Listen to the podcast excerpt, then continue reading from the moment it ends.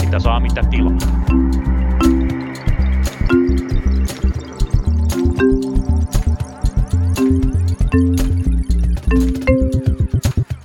Moikka Lauri, mitä sulle kuuluu? Moi Tuomas. En tiedä, mä luulen, että en ole ainoa henkilö, jolla on täysin epätodellinen olo tänään. Mä, en, mä oikeasti olin kuvitellut, että elinikäni Euroopassa ei enää sotaa nähdä ja tässä ollaan. Joo, mulla oli aika lailla samat tunnelmat. Tämä on kieltämättä, olen yllättynyt jopa siitä, että miten voimakkaasti tähän mä nyt sitten itsekin reagoin. Mutta tosiaan nauhoitamme tätä torstai-iltapäivällä. Tilanne on se, että Venäjä on aloittanut laajamittaisen maahyökkäyksen Ukrainaa vastaan ja tosiaan kaikki ne pahimmat skenaariot, mitä ollaan tähän mennessä mietitty, niin näyttää nyt siltä, että ne on käymässä toteen. Ja tämähän nyt sitten liittyy myös meihin. Totta kai iso Meillä on paljon maarajaa Venäjän kanssa, me ollaan Venäjän rajanaapuri, tärkeä kauppakumppani, ja jos siellä nyt kerta kaikkiaan on järjenvalo Kremlissä sammunut, niin kyllä se meihinkin sitten jollain tavalla rupeaa vaikuttaa. Ja ennen kaikkea, Joo, kyllä. mites, natottaako? Mä oon jotenkin hahmotellut tätä asiaa sillä lailla, siis ää, pitkin talvea, jo viime syksynä, kun tämä Venäjän joukkojen keskittäminen käynnistyi, niin se keskeinen kysymys tietysti on ollut se, että mitä Venäjä tavoittelee. Hmm. Ja jos, tai me ollaan ehkä oletettu, että Venäjä tavoittelee jotain rajallista, rajallista tästä ulos, rajallista hyötyä tästä ulos, ja mun mielestä nyt näyttäytyy, näyttää siltä, että Venäjä ei ainakaan Putinin johdolla tavoittele yhtään vähempää kuin sitä, että he palauttaisivat sen Neuvostoliiton aikaisen suurvalta- tai supervaltastatuksen itsellensä. Ja se, mitä, miten he sitä ensisijaisesti tekevät, on käymällä joko taloudellisin tai sotila- sotilaallisin keinoin tällaisten heikompien naapurien kimppuun, joiden geopoliittinen sijainti sattuu olemaan heidän kannalta vielä hankala. Joo, se on tosiaan, jos tätä yrittää jonkunlaisten niin kuin rationaalien kautta ymmärtää, mitä nyt tapahtuu, niin se ei välttämättä näyttäydy mitenkään järjellisenä, koska siinä ei ole järkeä. Mutta tosiaan historioitsija Jussi Alonen sitä hyvin kirjoitti blogissaan muutama viikko sitten ennakoiden sitä jo, että näin tässä tulee käymään, niin että tässä on tavallaan niin kuin juuri sanoit, että kyseessä tämmöinen niin kuin vanha kunnianpalautus ja tämmöinen niin kuin uusi, uuden suurvalta-aseman luominen ja tämmöinen niin kuin ehkä Putinin näkökulmasta jonkunlaisen niin kuin historiallisen vääryyden oikaisu. Ja tässä kohtaa historiallinen vääryys oli tosiaan neuvostoliiton romahtaminen ja siitä seurannut niin kuin tämmöinen hetkellinen, voisiko sitten nyt sanoa niin kuin vapauden vuosikymmeneksi, joka oli silloin kun mäkin olin vielä nuori, niin tavallaan Eurooppa näytti siltä, että Eurooppa voittaa, Yhdysvallat tulee toiseksi, kommunismi häviää ja kaikenlainen tämmöinen niin kuin järkevä tekeminen on sitten se tulevaisuuden tapa. No niin sitten kävi ilmi, että näin ei tosiaankaan ollut, ja konflikteja on edelleen. Siinä oli hetken aikaa, pari, pari kolme vuotta, melkein vuosikymmenen, siinä oli semmoinen optimistinen tunnelma. Joo, Nyt kyllä. ei enää ole.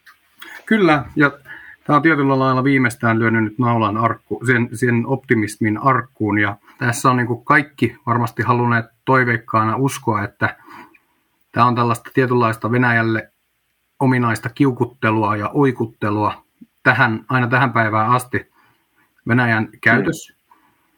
Ja sen takia sitten tietynlainen määrätietoisuus esimerkiksi pakotteiden suhteen tai vaikkapa Suomen tapauksessa omien turvallisuuspoliittisten ratkaisuiden suhteen, niin se on ollut aika rajattua. Ja mielestäni se niin kuin seuraavien päivien ja viikkojen aikana tietysti toivon syvästi, että tämä niin kuin aiempi arviointi todetaan ää, vääräksi ja että nyt tähän ei voi vastata millään muulla kuin äärimmäisen tiukilla pakotteilla. Ja kun kysyit, että natottaako, niin kyllä mä olen suoraan sanoen huolissani siitä, että mihin asti Venäjä tätä toimintaansa jatkaa, ellei sille aseteta tietyllä tavalla kovaa kovaa vastaan. Ja, ja kyllä mä olen huolissani siitä, että Suomi voi jonain päivänä olla samanlaisessa tilanteessa kuin Ukraina on nyt. Hmm.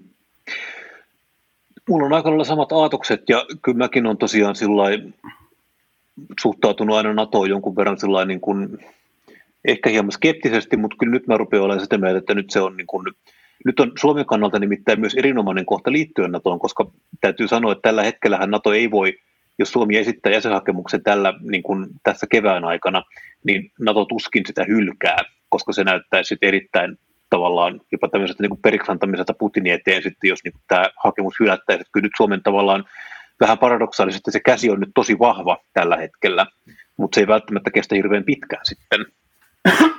Joo, kyllä.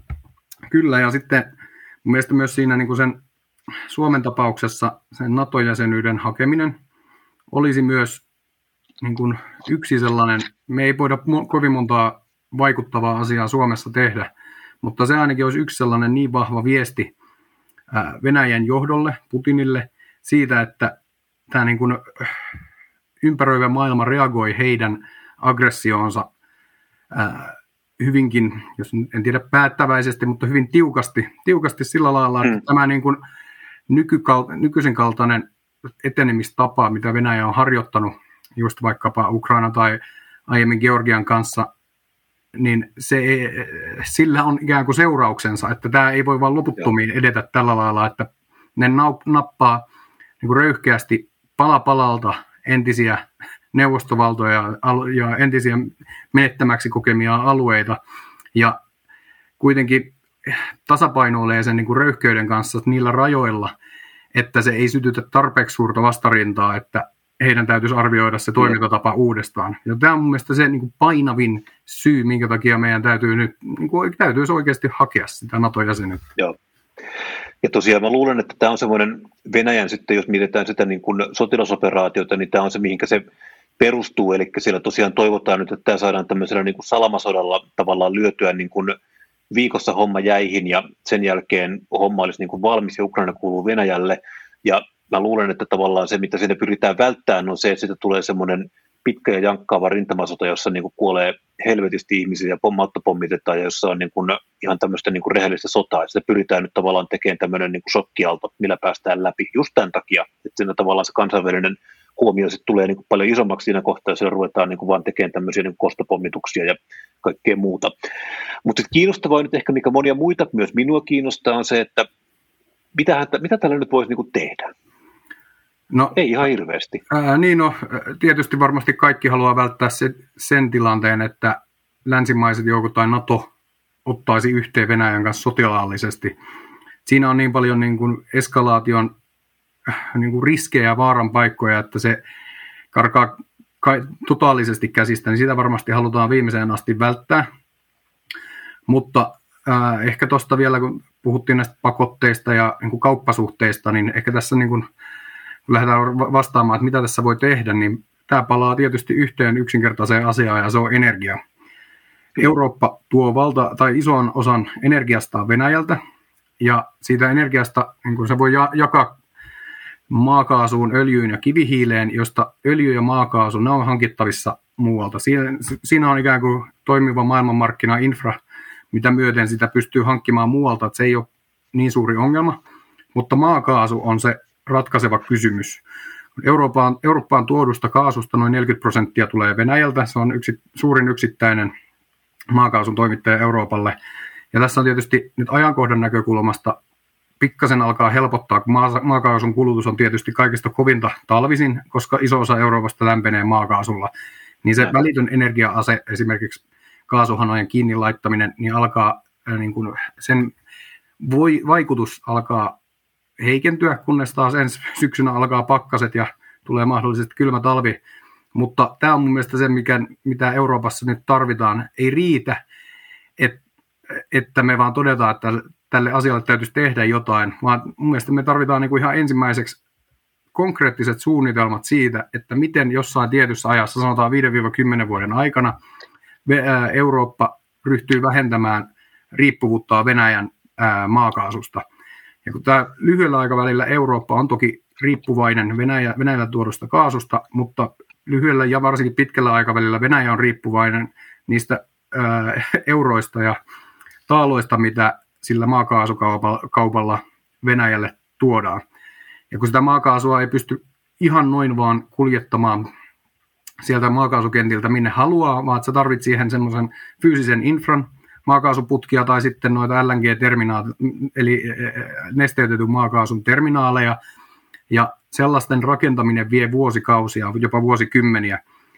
Ja se, se ei ole Venäjällekään ihan noin vaan yksinkertainen niksi, vaikkapa rakentaa Kiinaan suuntaan niitä maakaasuputkia. Se vie kymmeniä vuosia, että se mm. tavallaan vastaava määrä kaasua saadaan sitten jonnekin muille markkinoille vietyä. Mutta joka tapauksessa tässä tarvittaisiin Euroopassa, vähän niin kuin Suomessa on siis huoltovarmuuskeskus perustettu aikoinaan muistaakseni öljykriisin jälkeen, ja meillä on noita varmuusvarastoja varsin tuntuvasti, niin vastaavan kaltaiset niin kuin viritykset jokaiseen eurooppalaiseen maahan, ja sitten se seuraava steppi on siitä, että miten lähivuosina tätä riippuvuutta ryhdytään vähentämään, koska tämä on tietysti toinen niin kuin tapa, millä ikään kuin Venäjä laskee, että heidän aggressioita on vaan pakko jättää ikään kuin huomioimatta, koska me ollaan niin riippuvaisia siitä kaasusta.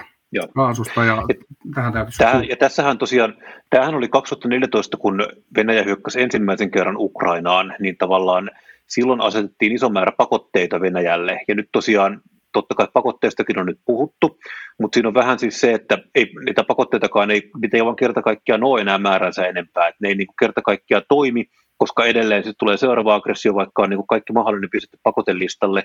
Ja nyt tosiaan on puhuttu siitä, Saksa on nyt tosiaan niin kuin lopettanut kaasuputki tai pistänyt kaasuputkihankkeen jäihin.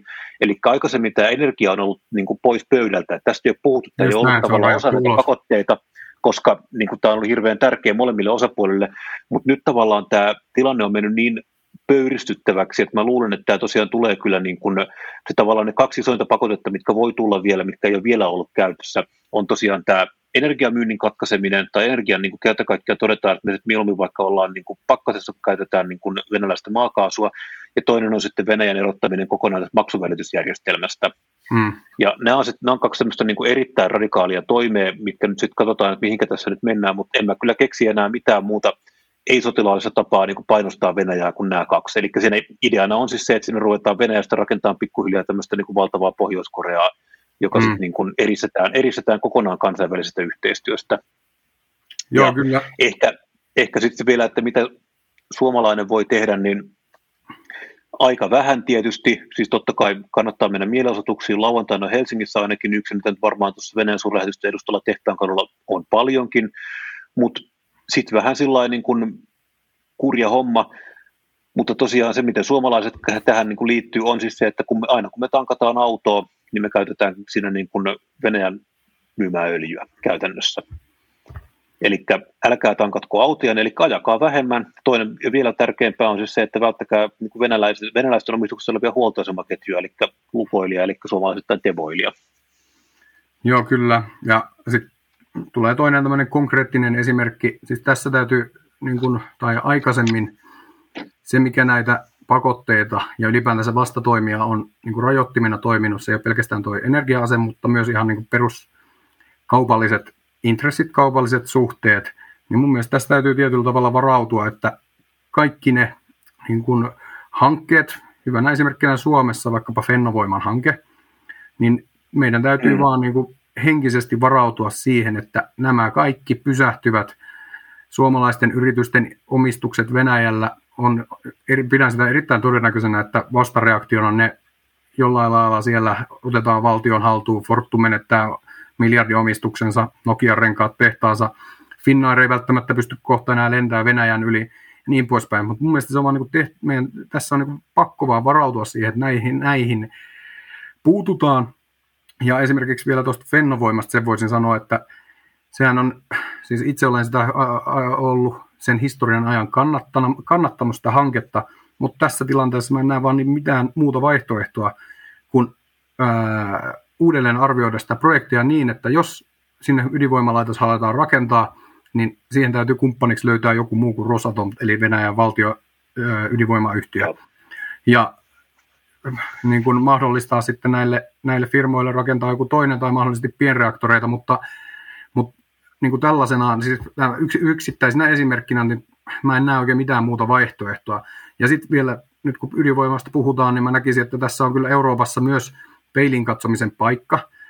Ää, kaasun merkitys se on niin korostumassa ää, lähivuosina ja on myös korostunut viime vuosina sen takia, koska se on fossiilisista polttoaineista kaikista vähä, vähäpäästöisin, mutta se on myös hyvin niin kuin notkia polttoaine siinä mielessä, että kaasuvoimalaitoksia pystyy ajaa ylös ja alas tosi nopeasti ja sillä pystytään reagoimaan tuuli- ja aurinkovoiman niin tuotannon vaihteluihin.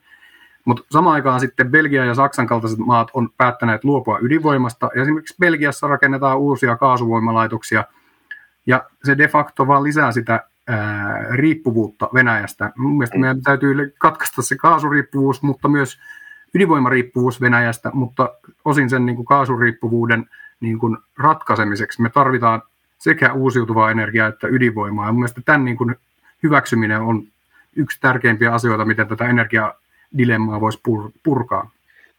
Joo, ja kyllä mä oon ollut aistivirani nyt siis sen semmoisen niin kuin itse asiassa tosi nopean ilmapiirin muutoksen, että ihmiset on kerta kaikkiaan ruvenneet olemaan sitä mieltä, että nyt ollaan semmoisessa tilanteessa, että ydinvoima no niin kuin ilmastollisesti ja myös vähän niin kuin tällainen poliittisesti, että se kerta kaikkiaan niin kuin kuuluu tähän uusiutuvaan puoleen. Tämä on ilmapiiri on tässä kääntynyt kauhean nopeasti, ainakin Suomessa. Ja ilmeisesti tämmöistä keskustelua käydään nyt Saksassakin, että siellä tosiaan ruvetaan tunnustamaan siis tavallaan kaksi asiaa, että energiivende, eli tämä tämmöinen niin kuin käännös uusiutuviin energiamuotoihin, mikä ei sisällä ydinvoimaa, on ollut virhe, se on nyt aika lailla niin kuin julkisestikin sanottu, ja toisekseen sillä on nyt tunnustettu siis se, että tämä tavallaan Saksan tämmöinen niin kuin riippuvuus- ja myöntyväisyyspolitiikka Venäjän suhteen on ollut niin kuin myös sekin virhe.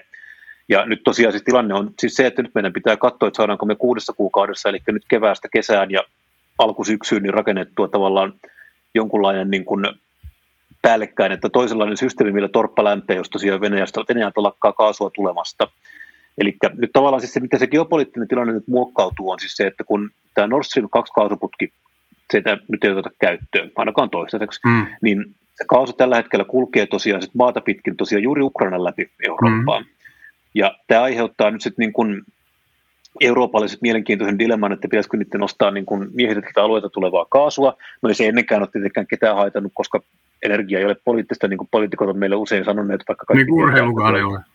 Urheilukaan ei ole poliittista, mutta tosiaan ennen kaikkea sit se, että niin kuin riippuen siitä, että mihin Ukrainan tilanne sitten menee, koska mä luulen, että ukrainalaiset ei kyllä suostu siihen, että sinne vaan kävellään, niin se tavallaan tämä toimitusvarmuus saattaa olla kuitenkin sieltä aika niin kuin, se saattaa heitellä. Eli siinä voi tulla mm. sitten jonkunlaisia, olettaen, että venäläiset valtaa Ukraina, niin siellä on kuitenkin partisaani käy räjäyttämässä, kun sitä kaasuputkea on siellä niin kuin tyhjässä maassa niin kuin monta tuhatta kilometriä, niin siinä nyt yksi putkipätkä räjäytetään, niin siellä taas on niin kuin Euroopassa on kylmä. Joo, kyllä. Ja tähän pitää varautua. Tässä on vielä niin kuin, äh, osa tätä yhtälöä on tietysti tämä niin kuin kokonaistalouden tilanne. On vähän niin kuin bana- banaalia puhua siitä tässä yhteydessä, mutta, mutta äh, tässä kun on korona ollut päättymässä ja sellainen toiveikkuus, että tässä alkaa uusi nousukausi, niin voi on täysin mahdollista, että tämä kriisin seurauksena, just vaikkapa energiahintojen nousu jatkuu, ja öljyhintahan huitelee taas niin kuin ennätyslukemissa, tai siis Kyllä. reilusti yli sen, se nousi reilusti tänään, tänään taas, niin totta, täytyy varautua siihen, että tämä talouskasvu saattaa jopa tähän tyssätä ja, ja ymmärtää, että se, sen, sen kanssa on vaan kyettävä sitten elämään. elämään. Mutta ehkä tuosta vielä sellainen niin kuin arka-aihe, me ei niitä, niistä, niitä täällä vältellä, niin Suomessakin ennen tätä sodan käynnistymistä, käynnistymistä puhuttiin siitä, että saisiko Suomi sallia tai voisiko Suomi sallia aseviennin tai edes mm. niin kuin sallia sen, että Virosta viedään jotain vanhoja tykkejä Ukrainaan, jotka on Suomelta aikana Vanhoja haluttu. neuvostoliittolaisia tykkejä, jo, kyllä. ei sen enempää tai vähempää. Että. Kyllä, niin tota, siis mulle tulee mieleen tästä se, siis mä en mun mielestä tässä ei voi olla kuin yksiselitteinen vastaus, että totta, munassa me voidaan, meidän täytyy sallia se asevienti. Ja mä näen, että Ukraina on vähän samassa tilanteessa kuin Suomi oli vuonna 1939. Ja vaikka me niin kuin halutaan ajatella, että tämä ollaan jotenkin erityistapaus täällä, mutta niin kuin haluaisin, haluaisin uskoa, että silloin jos me oltaisiin samanlaisessa tilanteessa, niin muualla ei käytäisi tällaista niin kuin täysin hyödyntöntä, kyllä tänne. täysin hyödyntöntä veivaamista, vaan niin kuin tehtäisiin kaikki, mitä tehtävissä on ilman, että niin kuitenkaan, kuitenkaan sytytetään täyttä, täyttä suursotaa. Joo, ää, eli tämä keskusteluhan liittyy siis siihen, että Suomen, Suomen ulkopolitiikan pitkä linja on ollut se, että me emme vie aseita konfliktimaihin. Ja tämä on tavallaan, tämä on ollut sillä niin kuin, tämä kirjaus käytännössä tarkoittaa sitä, että jos meillä on semmoisia niin kuin epäselviä tilanteita, missä ei tiedetä tavallaan, että kuka varsinaisesti taistelee, tai meillä on semmoisia niin kuin jonkunlaisia, missä tavallaan nämä osapuolet on hirveän epäselviä ja on niin kuin, ei ole välttämättä valtiollisia, niin näihin ei viedä. Suomella, tämä on ihan hallitusohjelmaankin nyt kirjattu. Toki Suomella ei ollut mitään ongelmaa viedä aseita esimerkiksi Israelin, joka on kyllä sotaa käyvä maa, tai hmm. Saudi-Arabia, joka on ihan yhtä lailla sotaa käyvä maa, että näihin on kyllä viety aseita aikaisemminkin. Mutta nyt tosiaan niin kuin mun mielestä tämä hallitusohjelman kirjaus ja tavallaan tämä ulkopolitiikan ääneen lausuttu, tai aseviennin ääneen lausuttu niin kuin tarkoitus ei ole suinkaan siis se, että jos meillä on niin kuin kuitenkin legitiimi valtio, joka puolustautuu niin kuin täysin niin roistamaiselta hyökkäykseltä, että sille ei vietäisi aseita, vaan se on niin kuin ennen kaikkea ollut tarkoittanut tilannetta, jossa me ei edes tiedetä, että ketkä siellä on niin kuin sotimassa. Esimerkiksi joku Syyrian tilanne on hyvä esimerkki, että siinä olisi ollut hankala viedä aseita, kun siellä nyt osapuoliakin taitaa olla kolmatta kymmenettä, että ketä me nyt tässä niin kuin aseistetaan, mutta tavallaan tässä kohtaa Ukrainan ja Venäjän välinen sota on kuitenkin sillä hirveän selkeä, että me kuitenkin tiedetään ne konfliktiosapuolet. Hmm. Ja tässä kohtaa munkin täytyy kyllä niin kuin jonkun verran korjata vähän ehkä omia ymmärryksiä. Niin kuin pitkään mullakin oli semmoinen käsitys siitä, että toista maailmansotaa ei käydä enää uudestaan. Tai siis sillä tavalla, että meillä ei tule enää semmoisia konflikteja, missä on selkeät rintamat, meillä on selkeät osapuolet ja meillä on selkeät rintamalinjat. Että konfliktit on aina ollut jotain, mutta tästä eteenpäin tulisi olemaan semmoisia niin kuin Syyrian kaltaisia niin kuin hirvittävän monimutkaisia niin kuin, kauniita rohkeat tyyppisiä niin kuin suhdedraamoja, missä on niin kuin käsittämättömän paljon osapuolia ja niin kuin käsittämättömän, kukaan ei oikein tiedä, mistä soditaan. Mutta nyt täytyy kyllä sanoa, että kyllä tämä Syyria, tai, anteeksi, tämä Ukraina on kyllä ihan selkeästi tämmöinen, tässä nyt on niin kuin siis selkeä, kaksi valtiota, mitkä on niin kuin sodassa keskenään ja siellä on selkeät rintamalinnat, että siellä käydään sotaa. Että tämä on kyllä hirveän niin kuin tämmöinen niin kuin traditionaalinen tämä konflikti, tai sota, no. ei se nyt mikään konflikti ole, kyllä mä sitä ihan sodaksi sanon. Joo, kyllä. Joo, kyllä tämä on siis varmaan aika monta oppikirjaa kirjoitetaan nyt pian, pian uudestaan. Ja tässä nyt palataan taas siihen, että Venäjän viimeaikaisia, siis puhun nyt viimeisestä 15 tai 20 vuodesta, niin sitä viimeaikaista toimintaa on selvästi ohjannut hyvin määrätietoinen ja laskelmoitu, niin kuin, laskelmoitu toiminta sillä lailla, että he ovat pyrkineet pyrkineet, niin mä näkisin, että Venäjä niin jaka, jaottelee maat kolmeen kategoriaan. Ehkä niitä oli enemmänkin, mutta he, he katsoivat, että on Venäjälle myötämielisiä, käytännössä tällaisia vasallivaltioita, niin kuin valko tai sitten näitä erilaisia Keski-Aasian puolipikkudiktatuureja, jossa tehdään niin kuin Venäjä käskee, se ei ole niin kuin kysymysmerkkikään, että mit, et, tai se on ilmiselvää, että Venäjä, Venäjä on se, joka päättää, että miten siellä homma toimii. Ja sitten seuraavaan kategoriaan kuuluu ikään kuin Ukrainan tai Georgian kaltaisia maita, jotka on ikään kuin lipumassa siitä Venäjän vaikutuspiiristä pois. Ja tämä viime vuosien niin kuin, toiminta on ikään kuin määrätietoisesti pyrkinyt siihen, että tällaisia maita, jotka on epäilee, epäröi siitä suunnasta ja Venäjän kannalta niin kuin ikävällä tavalla, niin niitä yritetään tuoda takaisin, takaisin niin kuin ruotuun. Ja ehkä Joo. vielä tästä ykköskategorian maista, jotka Venäjää niin kuin komppaa ja jotka Venäjä on ikään kuin saanut puolelleen, niin nehän on, niitä on tietysti muuallakin kuin entisen Neuvostoliiton alueella, just niin kuin sanoit, Syyriassa tai vaikkapa Länsi-Afrikassa, missä on tapahtunut tänä, tässä viimeisen vuoden kahden aikana muistaakseni neljä vallankaappausta, jossa vissiin on venäläiset niissäkin kaikissa ollut tavalla tai toisella osallisena, ja nyt esimerkiksi ranskalaiset, onko ne nyt Malista vai Burkina Fasosta lähdössä pois, Malista, joo. Tämä oli kiinnostava homma. Ja, ja siellä on tulossa Wagnerin, eli tämmöisten venäläisten niin palkkasotureiden heput, heput sinne tilalle. Ja ikään kuin Venäjä hakee sitä legitimiteettiä kans, toimilleen kansainvälisiltä areenoilta sellaisilta niin kuin roistoilta, jotka ovat vallankaappauksen myötä päässeet voimaan. Mä, hmm. Ja tämä Donbassin ja Donetskin alueiden niin kuin tunnustaminen. Mä en muista, mikä Etelä-Amerikan maa ne tunnusti, mutta se on vain yksi esimerkki lisää tällaisista dikta- diktaattoreista, joita Venäjä omilla toimillaan on ikään kuin tuken, tukenut, ja he rakentaa tällaista niin kuin myötämielisten liit, liittoumaa, ja käy niin kuin vainoharhaisesti käytännössä kylmää sotaa uudelleen, ja me ollaan vasta nyt tajuttu, että mitä tässä tapahtuu.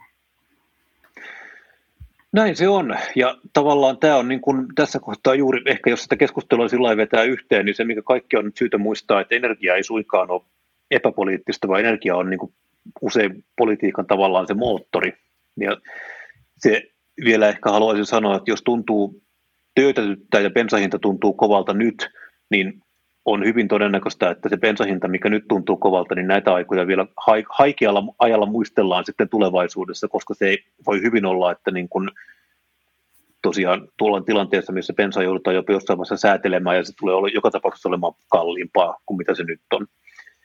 Joo, kyllä. Et, se on, ja sitten se on niin kun, ahdistaa käyttää sanaa kiinnostava, että on kiinnostava nähdä, että mikä on niin kun, tämä ihan, ihan niin kuin välitön ikään kuin tavoite, mitä Venäjä tällä hetkellä hakee. He, on, he ovat sanoneet, että he aikovat niin kuin, tuhota Ukrainan sotilaallisen infrastruktuurin ja siinä sivussa ilmiselvästi kaapata näiden niin kuin Donetskin ja ää, Donbassin vai Luhanskin alueiden, alueiden, nämä alueet ikään kuin omaan suoraan kontrolliinsa, mutta et, niin kuin se, sitä mun on vaikea uskoa, että he hakis sellaista pysyvää miehitystä Ukrainassa, joka kuitenkin on 40 miljoonan ihmisen valtio, jolla on valtavan iso... Joka on vielä helvetin iso. Siis iso, kun iso katsoo, niin se on järjettömän kokoinen. Hemmetin, hemmetin isoja, kun just oli tuolla, tai nähtiin, mitä kävi Afganistanissa, jossa Yhdysvallat, jolla on tietysti moninkertaiset resurssit Venäjään verrattuna, yritti tätä tietynlaista niin kuin, myötämielisen valtion rakentamista ja ylläpitoa 20 vuotta. Ja sitten sillä hetkellä, kun sieltä lähti viimeinen sotilas, niin se korttipakka mureni. Niin Joo. Jo, mun on vaikea uskoa, että Venäjä hakee tollasta, että ne tosiaan aikoo vissiin lamaannuttaa koko Ukrainan sotavoimat ja sitten vetäytyä niihin, niiden ikään kuin kohtuullisen tai näiden uusien rajojen taakse ja todeta, että mission accomplished ja pitää sitten Ukrainan niin kuin pysyvästi tällaisessa, tällaisena niin kuin, no, tällaisessa epävarmuuden tilassa ja taata sen, että Ukraina ei NATOa kohti, kohti liiku, mutta samaan aikaan ne Venäjä myös sa, ikään kuin saavuttaa sen tavoitteen, että heidän suurvalta, suurvalta ideaalinsa unelmansa on taas askeleen lähempänä. Hmm. No, tähän pikkusen surulliseen aiheeseen meidän nyt pitää tällä kertaa lopettaa. Me tota, puhutaan niistä asioista, mistä meitä huvittaa tänään. Meitä huvitti puhua ulkopolitiikasta ja tavallaan täytyy ymmärtää, ymmärtää juuri siis se, että tämä on hyvinkin traumaattinen kokemus kaikille, vaikka, että vaikka kukaan ei välttämättä tuntisi ketään ukrainalaista, niin kyllä tämä sillä niin kuin, ei pidä ollenkaan väheksyä sitä, että muokin pelottaa tämä tilanne. Ja no, se sama. on niin kuin tärkeää sanoa ääneen. Ehkä tässä, ennen kuin vielä lopetellaan, niin ehkä tässä viimeinen niin kuin tällainen. Taas kerran tuntuu jotenkin niin raakalaismaiselta puhua siitä, että miten tämä vaikuttaa Suomen niin kuin sisäiseen politiikkaan, mutta jos meillä oli vielä muutama viikko sitten ennakoitiin, että tulevat eduskuntavaalit käydään bensan hinnan ympärillä, niin väitän, että tämä, niin kuin, tämä muovaa nyt suomalaista poliittista keskustelua hyvin vahvasti seuraavina vuosina. Seuraavina vuosina ja tulevissa eduskuntavaaleissa varmasti tämä NATO-kysymys tulee olemaan niin kuin yksi keskeisimpiä, ellei se keskeisin asia, mistä, mistä keskustellaan. En tiedä, pystyykö tämä nykyhallitus, vaikka siellä hallitusohjelmassa kirjaus on, että niin kuin turvallisuusympäristön muuto, muuttuessa niin tarkastellaan näitä ää, doktriineja, mihin Suomen ikään kuin turvallisuuspoliittinen ajattelu on perustunut, mutta, mutta kyllä mä luulen, että tätä, tätä niin kuin keskustelua tullaan käymään hyvin aktiivisesti vaale, tuleviin vaaleihin asti.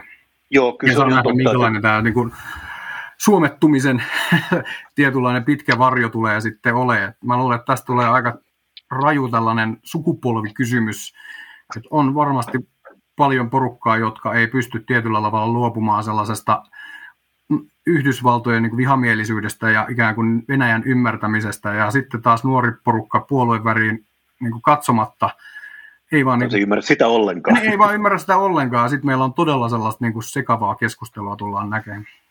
Hmm. Mutta mukavaa, kun kuuntelit kuitenkin tätä. Suosittelen, että menet lauantaina, jos olet Helsingissä, niin suurlähetystön eteen, Venäjän suurlähetystön eteen mielenosoittamaan. Minä olen Tuomas Saloniemi, tuo on Lauri Muranen, joka tuossa toisena äänenä puhuu. Tämä on siis Punakulma podcast. Meidät löydät Spotifysta, meidät löydät Apple iTunesista ja meistä saa myös kertoa kaverille. Mutta ehkä nyt voi sanoa, että parempaa viikonvaihdetta, vaikea sanoa mihinkä suuntaan tästä nyt ollaan menossa, mutta ensi viikolla meidän on tarkoituksena puhua taas sitten vähän ammattidieselistä ja olen saanut korvanappiini tiedon, että professori Ulla Tapaninen on tulossa sitä puhumaan meidän kanssamme, joten kuunnelkaa myös ensi viikon jakso. Ja Mutta varmaan me palaamme teille. tähänkin. Varmaan me tähänkin palataan. Ja kiitoksia Lauri sinulle ja ei muuta kuin hauskaa päivänjatkoa. Sepä sama.